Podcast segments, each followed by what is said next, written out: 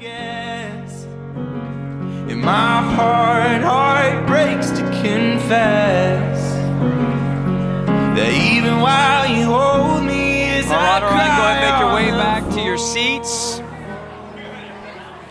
Can you hear me? You can hear me? I'll give you guys just a second to make your way back to your seats. As we always say, we encourage you to continue those conversations after the gathering. We uh, enjoy uh, the trip and hopefully can continue after, uh, after the service. If you are uh, a guest with us this morning, welcome. My name is Blake Hilgenfeld, one of the pastors here at Province Road, and we're very grateful and thankful that you are here with us uh, this morning. If you are a guest, we have been going through uh, a series on the book of Genesis. And so uh, this morning we find ourselves in Genesis chapter 22. So if you have your Bibles, I invite you to turn with me there, Genesis chapter 22. Uh, if you don't have a Bible, that's okay. There's one under the seat in front of you. Uh, the verses will eventually be on the screen as well. Can I get these house lights to go up a little bit? Thanks. I like to be able to see you guys. There we go. So, Genesis chapter 22. And as Jay said, hey, if you don't have a Bible, we'd love for you to take one home with you after the gathering. We want you to have uh, the Word of God, so it's a gift from us to you. So, uh, again, if you don't have a Bible, please take one home with you after, after the gathering. Let's start reading in verse 1. Genesis chapter 2, verse 1. After these things, God tested Abraham and said to him, Abraham. And he says, Here I am. He said, Take your son, your only son Isaac, whom you love, and go to the land of Moriah and offer him there as a burnt offering on one of the mountains on which I should tell you. So Abraham rose early in the morning and saddled his donkey and took two of his young men with him and his son Isaac. And he cut the wood for the burnt offering and arose and went out, went to the place of which God had told him. On the third day, Abraham lifted up his eyes and saw the place from afar. Then Abraham said to his young men, Stay here with the donkey, and I and the boy will go over there and worship and come again to you. And Abraham took the wood of the burnt offering and laid it on Isaac his son. And he took in his hand the fire and the knife. So they went both of them together. And Isaac said to his father Abraham, My father, and he said, Here I am, my son. And he said, Behold, the fire and the wood, but where is the lamb for a burnt offering? Abraham said, God will provide for himself the lamb for a burnt offering, my son. So they went both of them together. And when they came to the place in which God had told him, Abraham built the altar there and laid the wood in order and bound Isaac his son and laid him on the altar on top of the wood. Then Abraham reached out his hand and took the knife to slaughter his son. But the angel of the Lord called to him from heaven and said, Abraham, Abraham. And he said, Here I am. He said, Do not lay a hand on that boy or do anything to him. For now I know that you fear God, seeing that you have withheld your son, not withheld your son, your only son, from me. And Abraham lifted up his eyes and, looked, and behold, behind him was a ram caught in a thicket by his thorns. And Abraham went and took the ram and offered it up as a burnt offering instead of his son. So Abraham called the name of that place, The Lord will provide. As it is said to this day, On the mount of the Lord it shall be provided. And the angel of the Lord called to Abraham and a second time from heaven and said, But by myself I have sworn, declares the Lord, because you have done this and not withheld your son, your only son, I will surely bless you, and I will surely multiply your offspring as the stars of the heaven, heavens and as the sand that is on the seashore. And your offspring shall possess the gate of his enemies, and in your offspring shall all the nations of the earth be blessed because you have obeyed my voice.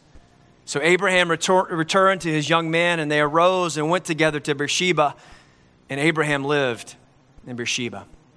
Let's pray.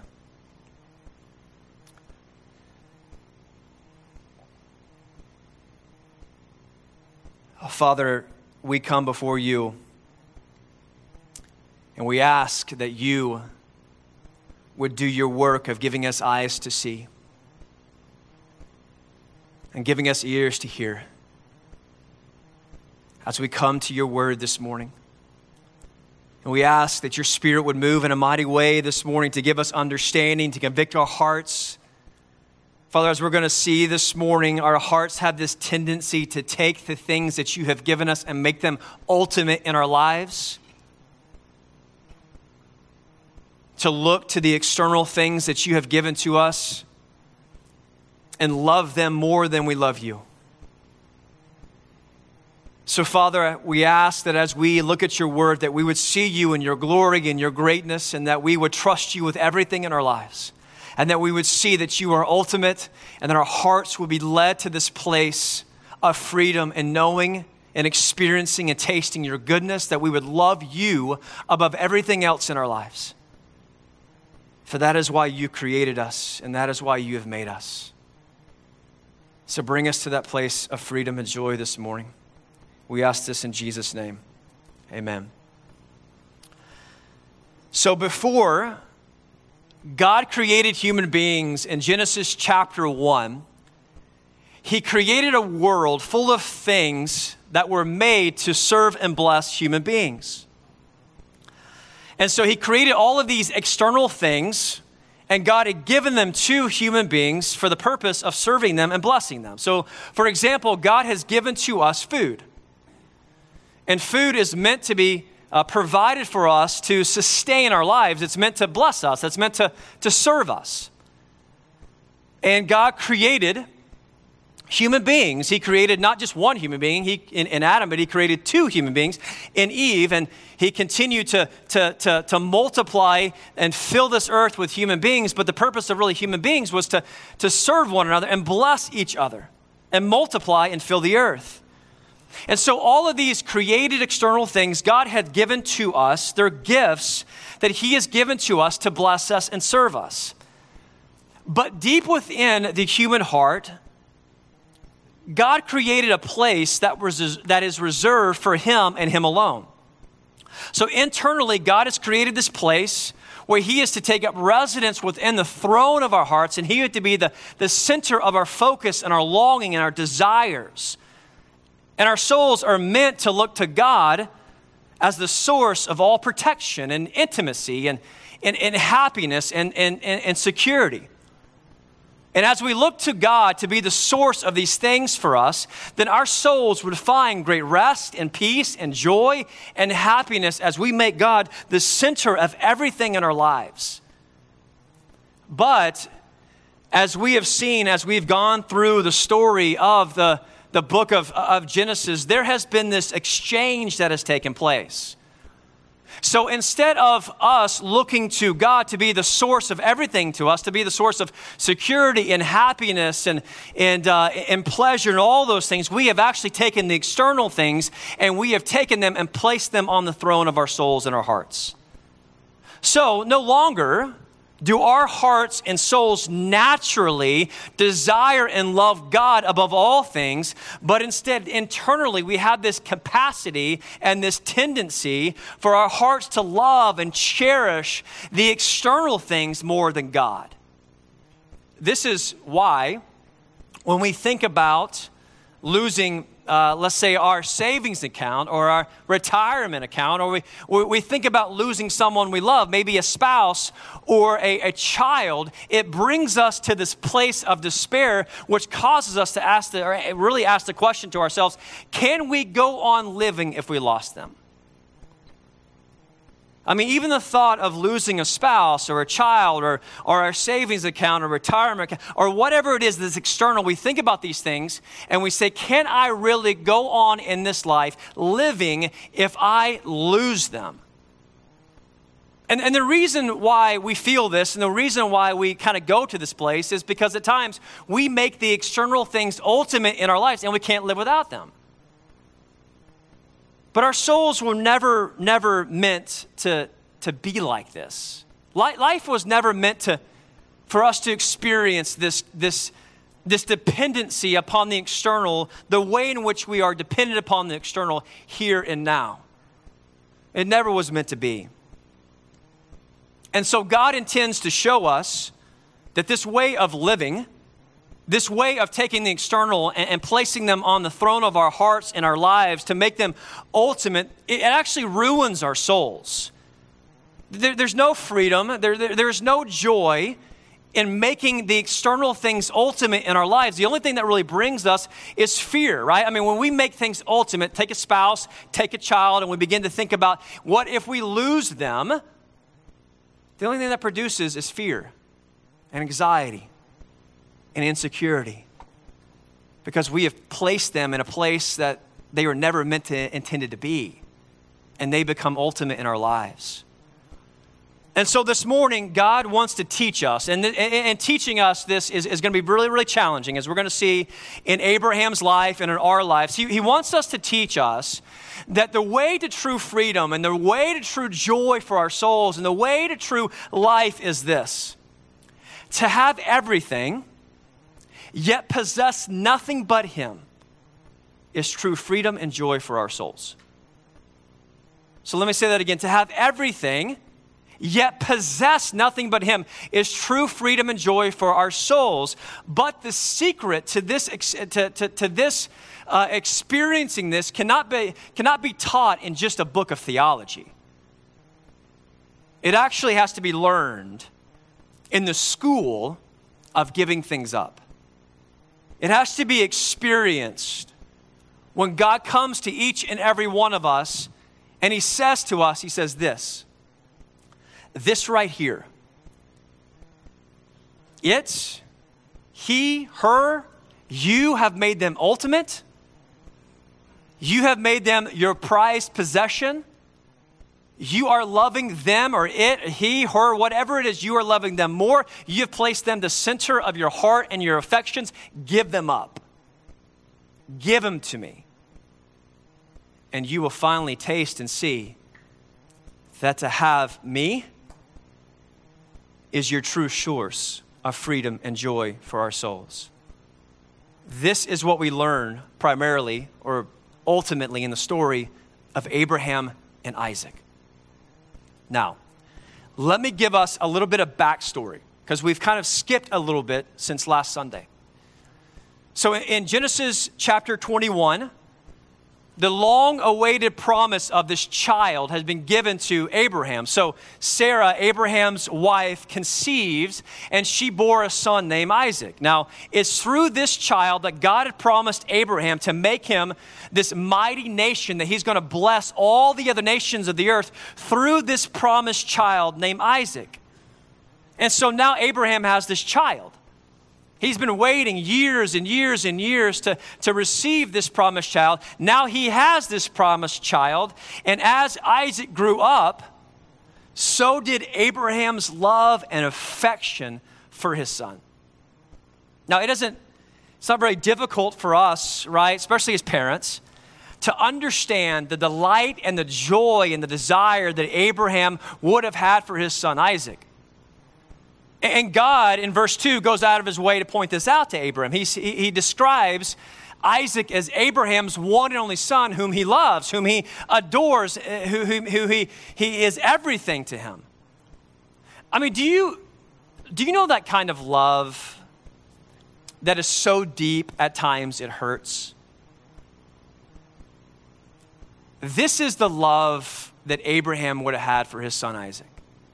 Now, I've only experienced this kind of love when I too became a parent. The love that you can have for another human being that is so deep that at times it hurts, especially when you begin to think about the loss of them or losing them. And so here we have Abraham, and here we have the long awaited promised son and as Isaac grew up, Abraham's love and affection for his son caused him to do some pretty crazy things, as our, as our hearts do. Our, our, our hearts, because of the, of the, way in which they are, are now made, or the way in which we have fallen into this capacity, we have this capacity now to take that which we love the most and elevate them to a place they were never meant to, meant to be. And this is where Abraham finds himself. He has taken Isaac and he has placed him on the throne of his heart. And now God comes to him in verse 2 and says, Give him up. Give him to me. He's saying, You have taken Isaac and you have placed him on this place that is only reserved for me. So ultimately, he's saying to Abraham, Abraham, you have made Isaac everything to you. He is the emotional center of your heart, and he is your hope. He is the promise of your salvation. I mean, let's think about just for a moment what Abraham actually gave up to receive this son. He gave up security, he gave up his family, he gave up his home, he gave up everything. He gave up everything to receive this promised child. And now that he has this promised child, he's looking to, to Isaac to be everything to him. And God comes to him and says this amazing and most challenging and difficult thing that Abraham has ever experienced. And he says, Give him to me. I want you to take him to the land of Moriah and I want you to sacrifice him. Now, listen closely, the, the, the author of Genesis, Moses, does not give us any details, right? He doesn't give us any details on what Abraham actually experienced that night. So, so we don't really know what, what Abraham wrestled with or, or what he was thinking or what he was feeling, but as one author said, probably not again. Until Jesus wrestled with the voice of his father in the Garden of Gethsemane, when the father says to him, You are to basically give up your life and sacrifice your life to do my will of redeeming a people for myself. And Jesus is wrestling with the garden and he's wrestling with this call of this voice of his father asking him to do something. Not again until this time did ever a soul feel, feel the pain that Abraham probably felt that night. I mean, even the thought right now, right? I mean, even the thought of losing something so precious, of giving up something so valuable in a child, causes the human soul to experience the deepest pain unlike anything else that the soul can ever experience. To lose something that you love so deeply and so desperately especially as a, as a child. And so, what is Abraham to do? What would you do? It's hard to believe. It's hard for me to believe. But we see that Abraham obeyed God, didn't he? He did what God commanded him to do. In verse 3, Abraham rose early in the morning. So the call came hey, take your son and go to land of Moriah and, and offer him there as a sacrifice. And quickly, in verse 3, it says Abraham rose early. And he packed up the necessary items for the sacrifice, including the sacrifice itself, his son, and he heads to the land of Moriah. But how could he do this? I mean, how can Abraham actually obey the voice of God and the command that God placed upon his life and actually take this step of journey of taking his son and actually sacrificing him? How was he able to do this? How would you be able to do it? I mean, how are we able to obey the commands of God when He comes to us and He calls to us and He places some really, really challenging and difficult things in our life to actually obey His voice and do what He's asking us to do. How do we do it? How did Abraham do it? Look at verse 4. On the third day, Abraham lifted up his eyes and saw the place from afar. Then Abraham said to his young men, Stay here with the donkey, and I with the boy will go over there and worship and come again to you. There's a clue there. And Abraham took the wood of the burnt offering and laid it on his son Isaac, and he took in his hand the fire and the knife, and so they went both of them together. And Isaac said to his father, Abraham, my father, he said, Here I am, my son. He said, Behold, the fire and the wood, but where is the lamb for a burnt offering?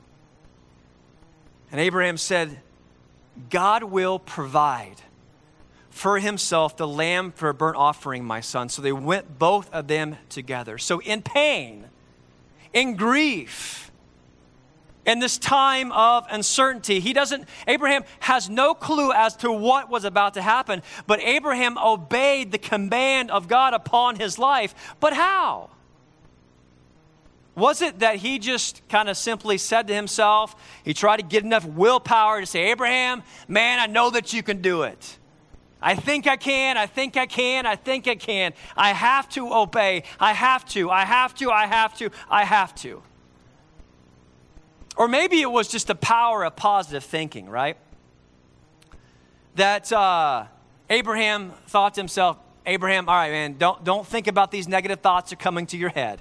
Don't think about what's coming in the future. Don't think about what you're going to have to do to actually sacrifice your son like you would an animal. Just think positive thoughts, right? Like take the negative and, and place the positive on it. And by thinking the positive, something good is going to happen.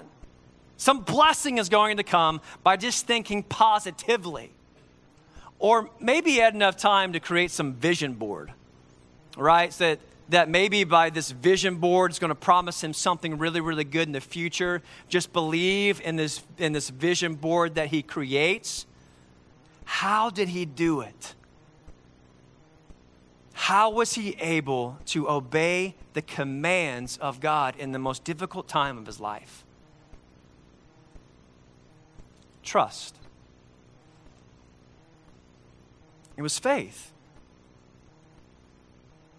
in the midst of the most painful and dark time of his life, in the midst of, of the most difficult command that God had ever placed on his life, he trusted God. I, I'm assuming, like in the midst of this, right? We all experience this. When something comes into our life, some circumstance that we're called to trust God, we go to this place of asking ourselves this question why? Why is God doing this? Surely he's not asking me to do this. Surely, uh, surely this is not what he's calling me to. I mean, Abraham probably was wrestling with this question of why. And Abraham does the only thing that he can do, and the only thing that we can do in the times of the darkness and times of the voice of God coming to us and saying, Trust me, we actually trust him.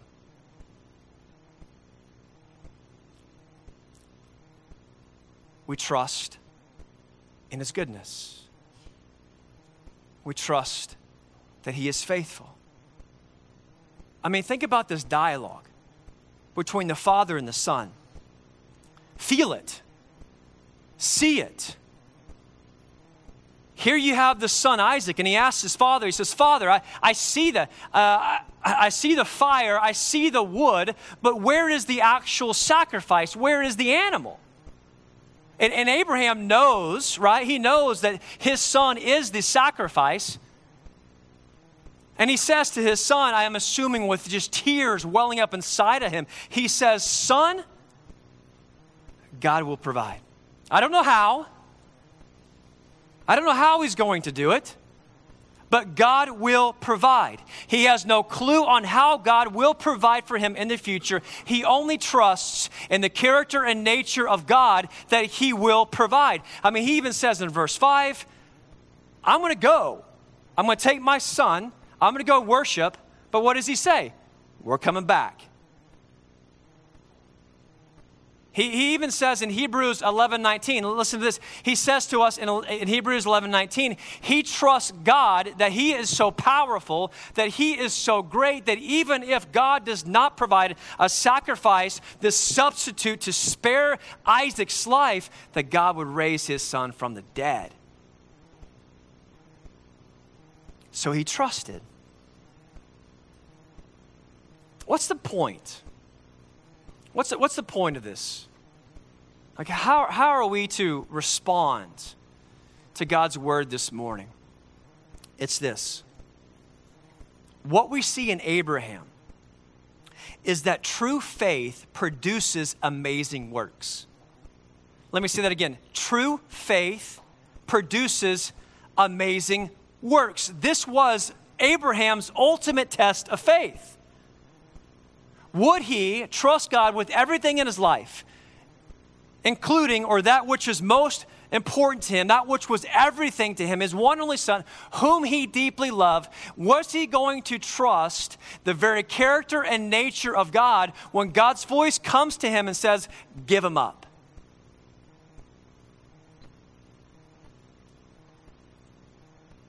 True faith produces amazing works. So listen very carefully. To be a Christian is to believe and obey the very word of God. So it's believing, but it's also obeying.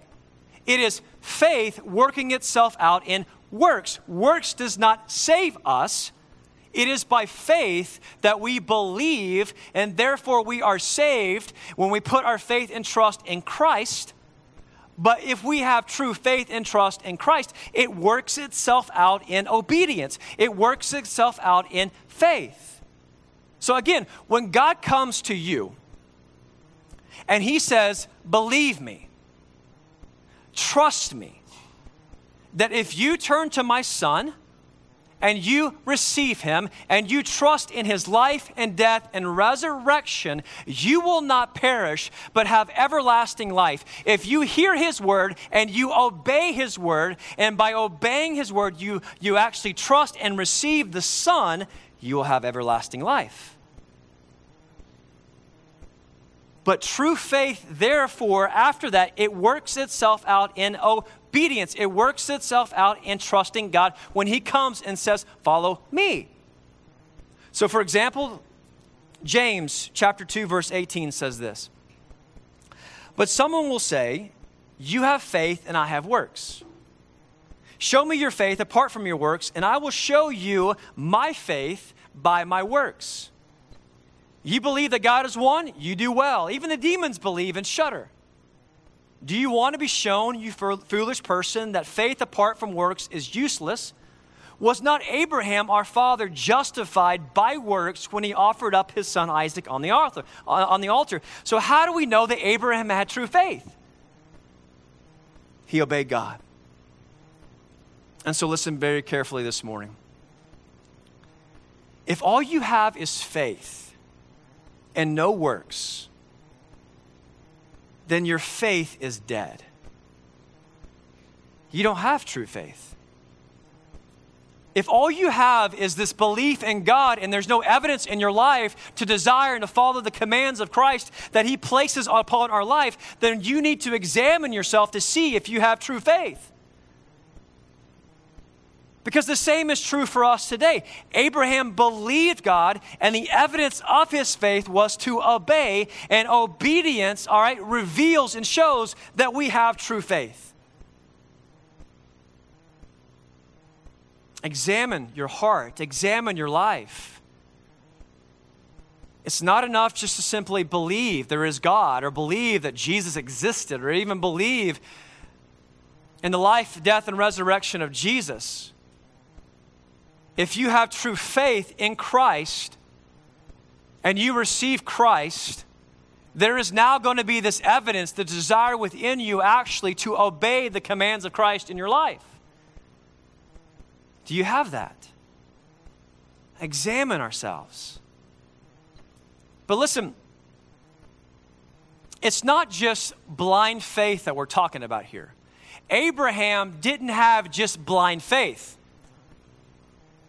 There was something deeper that he believed in. There was something deeper that he looked to. He, he, looked to God, but there was something about God and about his character and nature that actually enabled him to do what, he, what God was asking him to do. So, at the very heart of faith lies God, but there lies something that, that is about God that enables us to trust him. And what is that?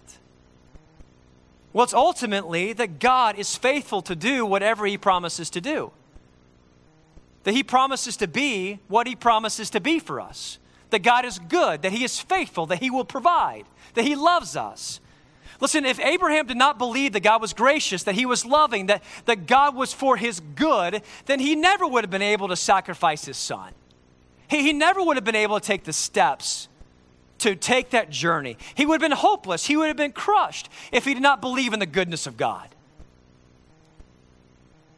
He believed in the very character and nature of God, that God was good, that He is loving, that He is faithful to provide. And so he walked in that faith and taking steps of obedience, and he listened to God and did what God told him to do. And so, what did God do for Abraham?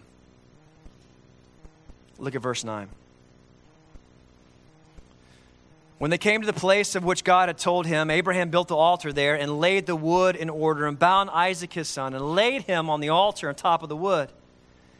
Then Abraham reached out his hand and he took the knife to slaughter his son. But the angel of the Lord called to him from heaven and said, Abraham, Abraham. And he said, Here I am.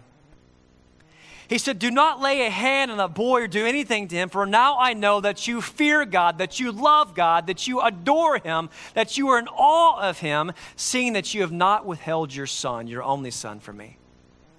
And Abraham lifted up his eyes and looked, and behold, behind him was a ram caught in a thicket by his thorns. And Abraham went and took the ram and offered it as a burnt offering instead of his son. And so Abraham called the name of that place, The Lord will provide. Jehovah Jireh is the Lord's name. As it is said to this day, on the mount of the Lord it shall be provided. And the angel, called, the Lord, called Abraham a second time from heaven and said, By myself I have sworn, declares the Lord, because you have done this and have not withheld your son, your only son, I will surely bless you and I will multiply your offspring as the stars of the heaven and as the sand that is on the seashore. And your offspring shall possess the gate of his enemies. And in the offspring shall all the nations of the earth be blessed because you have obeyed my voice. God provided. That's who he is. Abraham says that is his name. The Lord will provide. God provided a substitute for Isaac. Abraham, right, he didn't know how God was going to provide. He just trusted that God would provide, and God provided. That is his name. And I'm assuming at this point in the story, there is not another joyous, joyful sacrifice, right? I mean, here you have Abraham. He lays Isaac on the altar. He's about to take Isaac's life, and the angel Lord comes to him and stops and said, Do not harm him. Here's the sacrifice. I know your heart. I know that you love me. I know that you adore me. I know that you worship me, that you are in awe of me, that you desire me above your son. I know that now because I see that you are willing to give up that which is ultimate in your life. And so God comes and provides this provision, this sacrifice, this substitute. And there is worship that takes place during that time. Now, listen, I don't think that the provision is the main focus of this story. I don't think that we should really get focused on the provision that God provided. Because as we're going to see, like, God doesn't always provide the way in which we want Him to provide. And so, the, the, the, purpose of this whole story isn't necessarily that God provides this sacrifice. So, we'll see in, in just a moment that a sacrifice is really, really, really, really key to this. But there's something deeper going on here that we can't miss. You see, the whole really kind of point of this story is about redemption.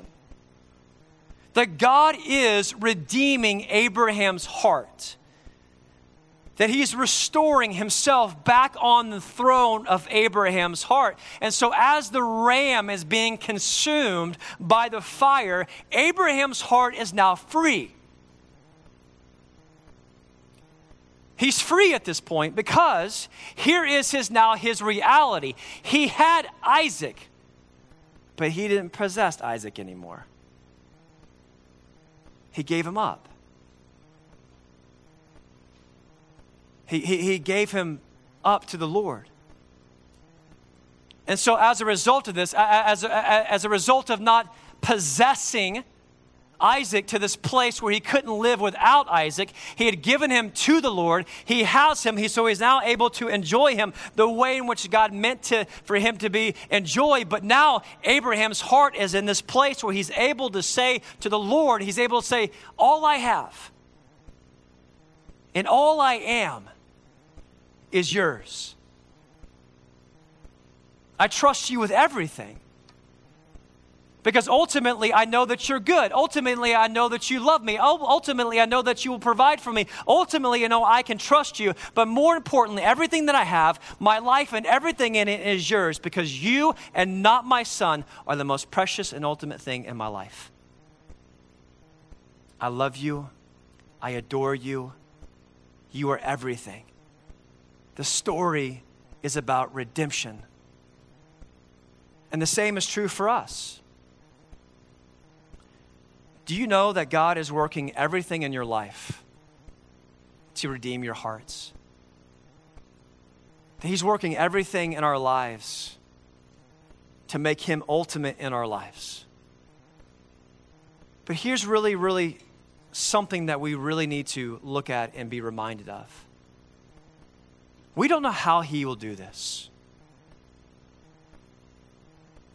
The story of God redeeming our hearts and our lives may not be written the way in which we want them to be written. The darkness that we experience, the pain that we face, the losses that we have, the pain of unanswered questions. At times, they lead us to this place of despair. It isn't easy, and it's most certainly painful. But in the midst of our pain, in the midst of uncertainty, in the midst of grief, in the midst of loss, God is bringing us to this place that we will see that He is sufficient, that He is enough, that He is the ultimate gift, not the provision and not the gifts in our lives. Because, listen, He may not provide the way in which you want Him to provide, He, not, he may not bring the healing that you desire in this life. And he may not provide financially the way in which you want him to provide for you financially. He may not uh, provide on your timetable. And he may take things from us that we deeply love and we deeply cherish.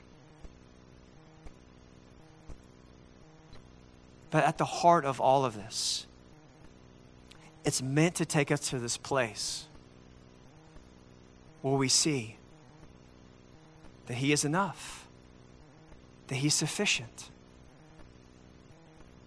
that He's everything to us. And so, just like Abraham, the way that God wants to teach us is, this, is in the school of giving things up. Of Him coming to us and saying, Listen, this, this right here, you are loving more than me. It's enslaving you.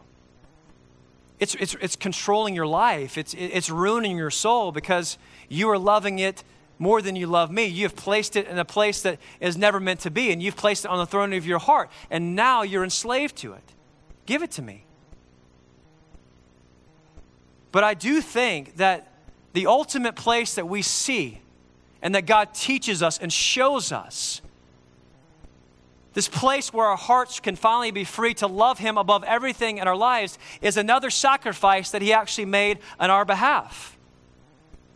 So let this sink deep within your soul.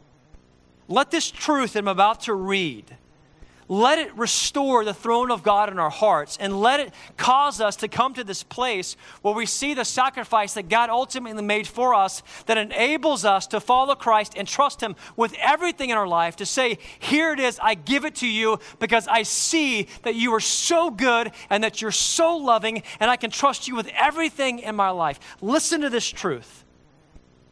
Romans 8, 31 and 32. Let this truth sink in. Paul probably had this story of Abraham and Isaac in his mind when he says this. He says, What shall we say to these things? If God is for us, who can be against us?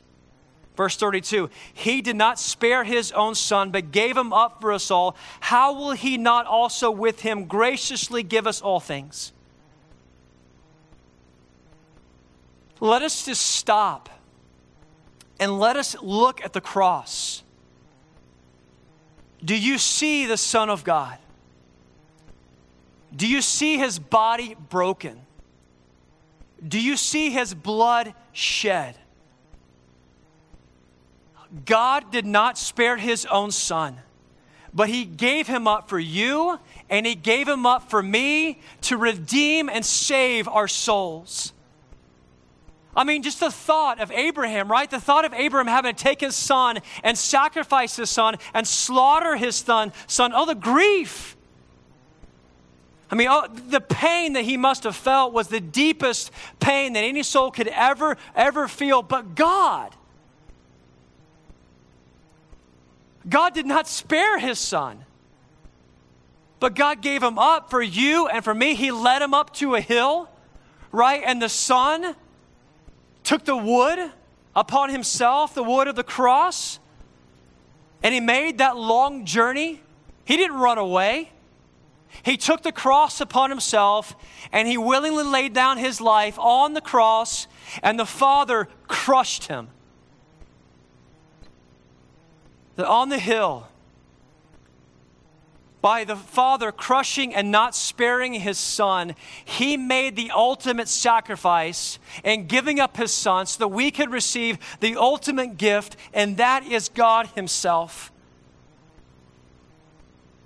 And so it's through this sacrifice that he wants us to see, he wants us, he wants to show, show us that in everything in our lives, no matter what you go through, no matter the losses that we feel, no matter the pain that we feel, no matter the, the, difficult things that God is asking us to do, we can see the sacrifice of the Son of God, that God did not spare him, but he gave him up for us all so that we can see that God is for us. Always. That in the unanswered questions, the thing that we can be certain of, that we may not know how God will provide, but we can trust you will provide because I see that you did not spare your own son, but you gave him up for me to redeem me and bring you to my, uh, me to yourself so that I trust you.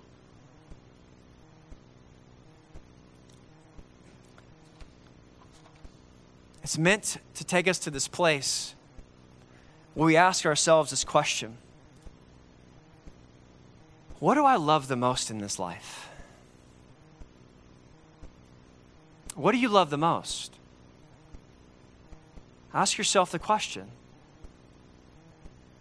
What is in your life that you feel like if you lost, that you would not be able to go on living? Whatever that is, you've made it ultimate. And God comes to us this morning and says, Give it to me. Trust me with it.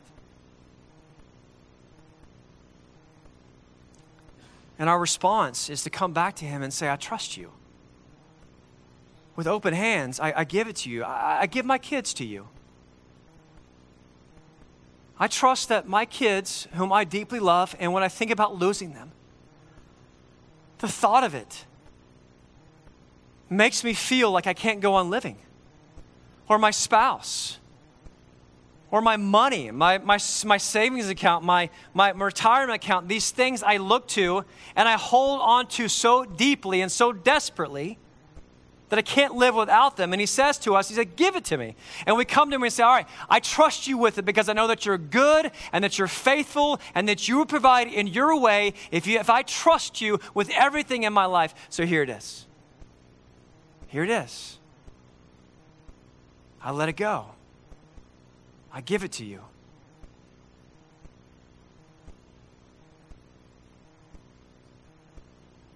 He wants to bring us to this place where we see that He is sufficient for everything in our lives. That He's good, that He's always good, and that He will always provide. And it always leads us to this place of trust. That even if something happens to me, even if something happens to you who I love, anything something happens to my kids, anything happens to my, my wife, my parents, those of us in Christ, even if we, if we lose them in this life, we can always trust, as Abraham did, that one day God will raise us from the dead, just like he did Jesus. You know, death is that which we probably fear the most, right? We fear because it takes from us that which we love the most. But because God did not spare his own son, but gave him up for us all, and he raised him from the dead, he defeated death. And he promises to one day come and restore all things back to himself in the new heavens and the new earth. And, and, and the resurrection tells us this. So, as I mentioned earlier, guys, this life God may not write the story the way we want Him to write the story. He may not provide the way in which we want Him to provide, but He will always provide. Always. Because He who did not spare His own Son, but gave Him up for us all, how can we not trust Him with all things in our life? He's good, He's faithful, and He loves us, and we can trust Him. Amen? Let's pray. Father, we are grateful and thankful for your word, and we're thankful and grateful for your Son. That through the sacrifice of your Son for us, demonstrates and shows us that you are always faithful, that we can trust you, that you will provide for us no matter if our life circumstances tell us something different. And so, Father, we celebrate the sacrifice, the substitute that was made on our behalf to bring us to yourself. And it's because of who you are and seeing who you are and trusting who you are that enables us to walk in obedience to you, to do whatever you're asking us to do. So we ask these things in Jesus' name. Amen. The night that Jesus was to go to the cross, or the night before he was to go to the cross, he was eating with his disciples, and he takes a loaf of bread and he breaks it.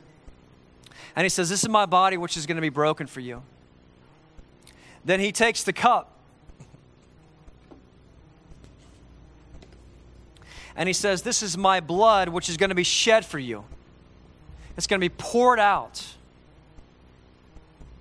to redeem my people. It's going to be shed for the forgiveness of sin.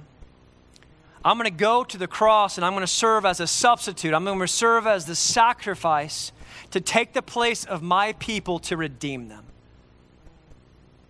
So, this is what I want us to do in this moment. I want us to take a few moments and I want us to, to look at the, at the bread and to look at the, the cup and let it serve as a reminder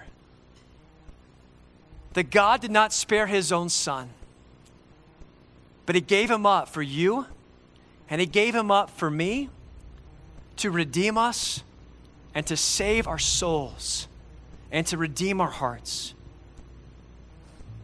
He didn't have to do this. It was right for him to never send his son in the first place to never send his son to be a substitute, to be a sacrifice for us. We deserve nothing but separation from him. But God, in his great mercy and his love for us, he sent his son to be the sacrifice, to be the substitute, to take the wood, to take the cross upon himself, and to die this death as our, in our place to redeem and save us. So I want us to spend a few moments and I want us to think about this sacrifice. I want us to think about Jesus as our substitute. And I want us to see and to savor and to taste his goodness. And to see that he is ultimate. And maybe spend some time reflecting on the things in our lives that maybe we have made ultimate, that we've, we've, we've placed in his place on the throne of our hearts, and give it to him. Give it back.